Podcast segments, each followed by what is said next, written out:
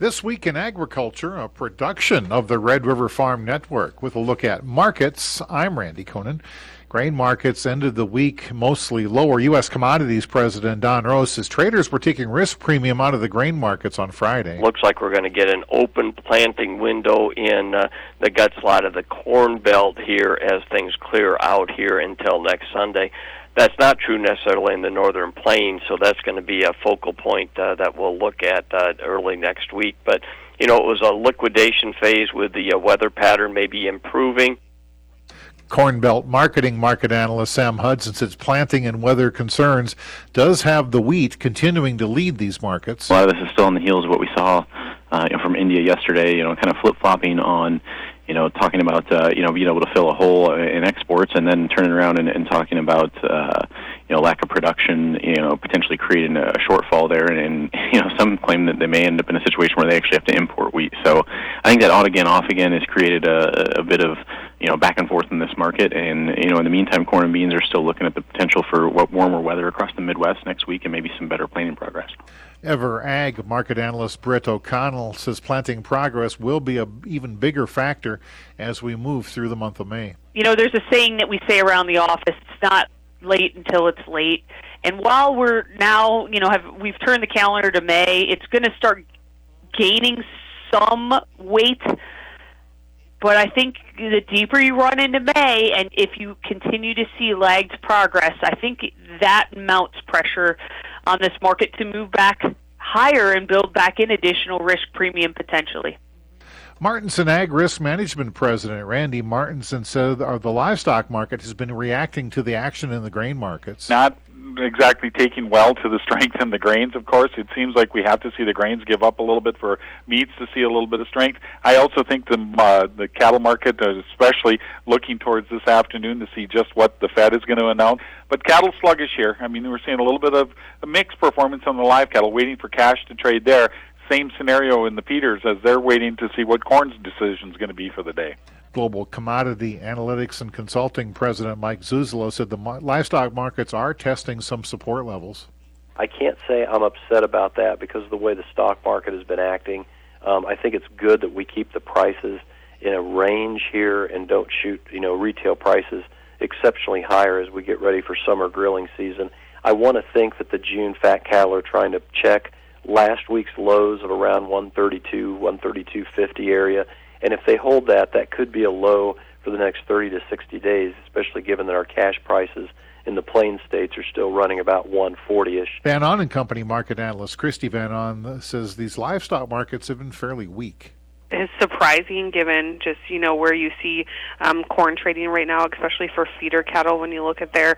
Um, but we have had a decent run lately in feeder cattle, so that's where you're seeing, hey, we're finding a little bit of a pullback. We'll see if we're able to stabilize here. For the most part, live cattle really consolidating into a pretty narrow range it's been the hog markets that have been the bigger mover out of the two gapped higher, uh, and we'll see if we're able to hold that. But for now, live cattle trying to just figure out what to do with cash trade and see what we can find moving forward. AgriSompo North America market analyst Sterling Smith said the Fed's interest rate hike is causing a lot of anxiety, and the currency markets are very shaky. And the culprit here interest rates. 10 year yield is now at 3.08. This is the highest in three and a half years.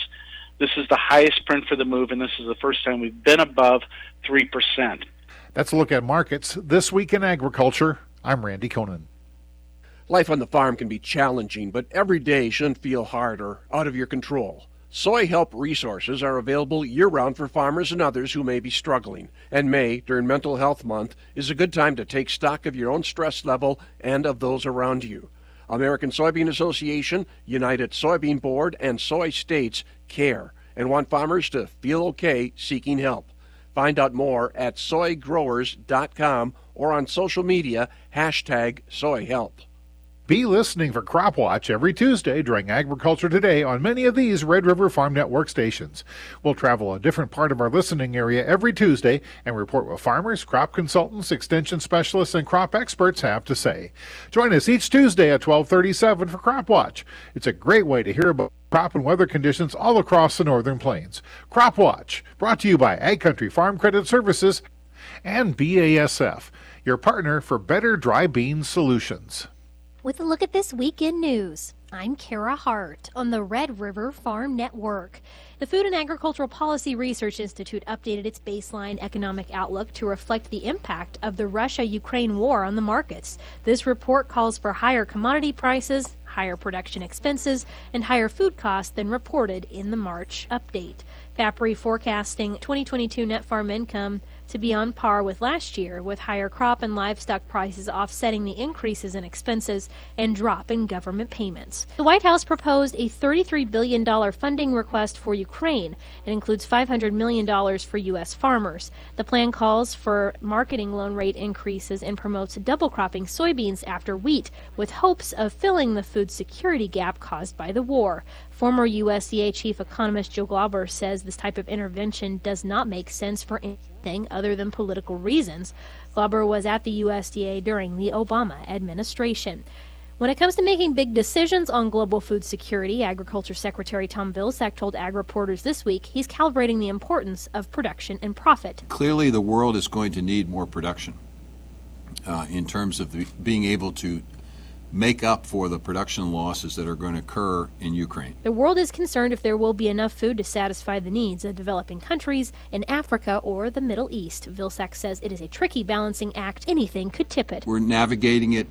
Uh, you know, we our CRP program. We basically trusted farmers. Said, look, here's the program. You all can make the right decision for your operation. We trust you. Uh, and indeed, farmers have made that decision. Um, we're basically saying, look, uh, if you have the opportunity to double crop, we ex- we understand and appreciate that there are risks associated with that. How can we help mitigate those risks? Most retail fertilizer prices moved higher in the last week of April. According to DTN's weekly survey of ag retailers, prices of anhydrous, MAP, and UAN 32 were at all time highs. The price tag for urea and UAN 28 declined slightly. The Federal Reserve Bank raised interest rates a half percent. That was as expected. It is the largest increase in more than 20 years. In a news conference, Fed Chairman Jerome Powell said additional half point increases could be justified in June and July. Based in Rugby, North Dakota, First International Bank and Trust branch manager Tanner Johnson says interest rate increases are necessary. In order to, curb some of these high priced, well, whatever it is, uh, pieces of machinery, um, expenses, to curb that, we need to see higher rates to kind of ease the spending on consumers. Grand Farm will now have a permanent location in North Dakota. The Red River Farm Network farm broadcaster Sierra Doctor reports. Grand Farm has announced their new site location will be near Casselton, North Dakota. Emerging Prairie CEO Greg Tehven says the proximity near the interstate and smaller community were the deciding factors. Uh, we're just excited to be in the neighborhood with a tremendous community of uh, great education system, agribusinesses, incredible producers. We just feel as if uh, the stars aligned and we found a great piece of land. The new location is set to break ground next winter and will sit on 140 acres of land right off the Lynchburg exit. Reporting Agriculture's Business, I'm Sierra Doctor for the Red River Farm Network. The Casselton City Council approved moving forward with a proposed soybean crush plant. Consolidated Grain and Barge General Manager of Market Development, Eric Cruzine, says the next steps in the process include working with townships and going through the permitting process. And then work forward to uh, getting closer to construction. Construction on the $400 million soybean crush plant is expected to begin this summer. If there's one thing Northern Plains farmers know, it's that disaster relief programs aren't quick.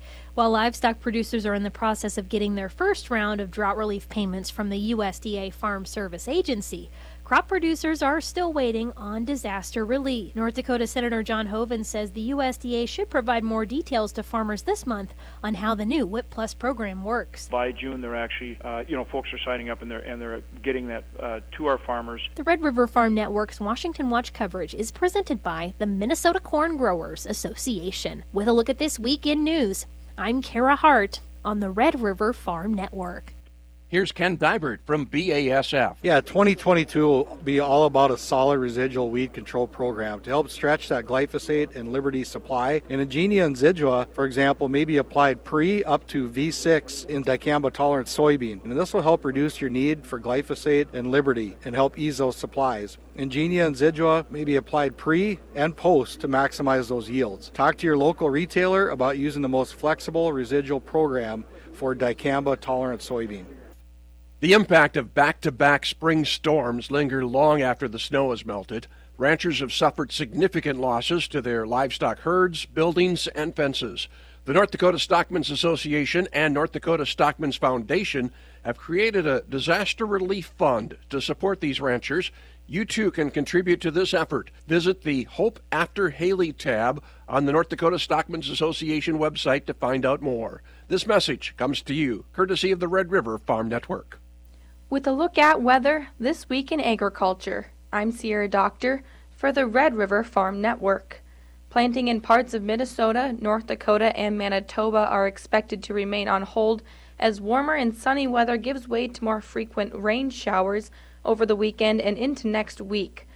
World Weather Incorporated expects frequent rounds of rain to stall or delay field work for the next week to 10 days.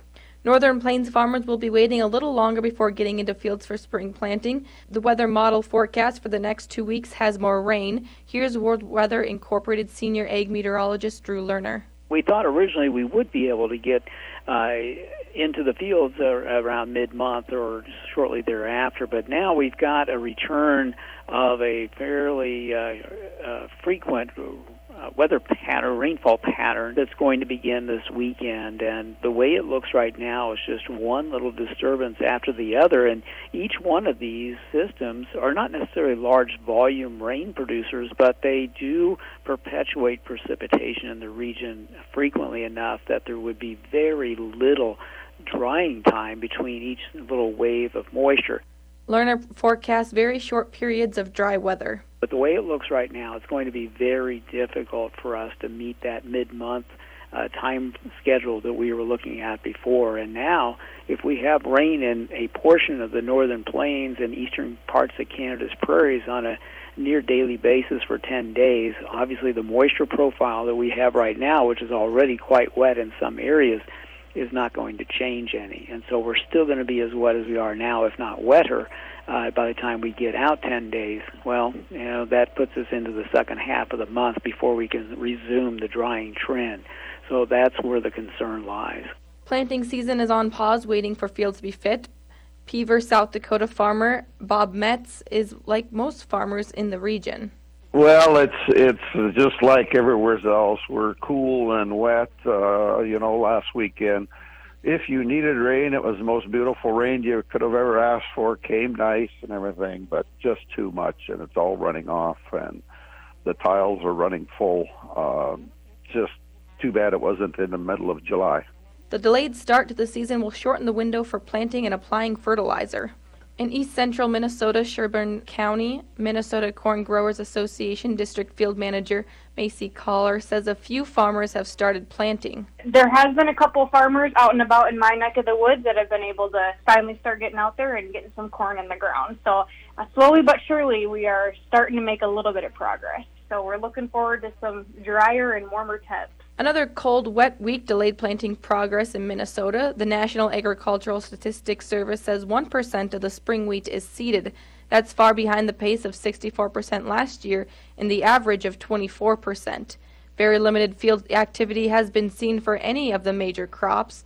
93% of Minnesota's topsoil moisture is inadequate to surplus condition. 82% of the topsoil North Dakota is considered adequate to surplus. 5% of the spring wheat is planted. That compares to 39% one year ago. Canola, barley, and durum planting has just started, with each crop reporting 1% of the planting complete. Spring wheat planting is nearing the halfway point in South Dakota. That's well behind last year, but near the norm for this date. 3% of South Dakota's corn and 1% of soybeans are planted. 14% of the corn nationwide is in the ground. That compares to an average for this date of 33%. Soybeans are within trade expectations at 8% complete. The planting pace is far behind normal in Iowa, Illinois, and other parts of the Corn Belt. That's a look at weather this week in agriculture. I'm Sierra Doctor for the Red River Farm Network. It takes balance to be successful in farming because what you get out of it depends on what you put in, and West Central Ag Services understands that. Introducing Utrisha N Nutrient Efficiency Optimizer a biological product that naturally captures nitrogen from the air. It's a sustainable way to add balance to your traditional nitrogen methods and maximize your potential yield. Embrace a balanced approach to nitrogen management this way. West Central Ag Services, local, innovative, and customer driven. Before I started working as a soil scientist, Before I became a systems engineer, I found out science is cool. I did my first lab experiment. In 4 H. In 4 H. you never know when a spark will ignite the imagination. That's why 4 H is fostering 1 million new scientists and engineers for America's future workforce, with the help of companies and universities around the country. one million new scientists, one million new ideas. Learn more at 4-h.org.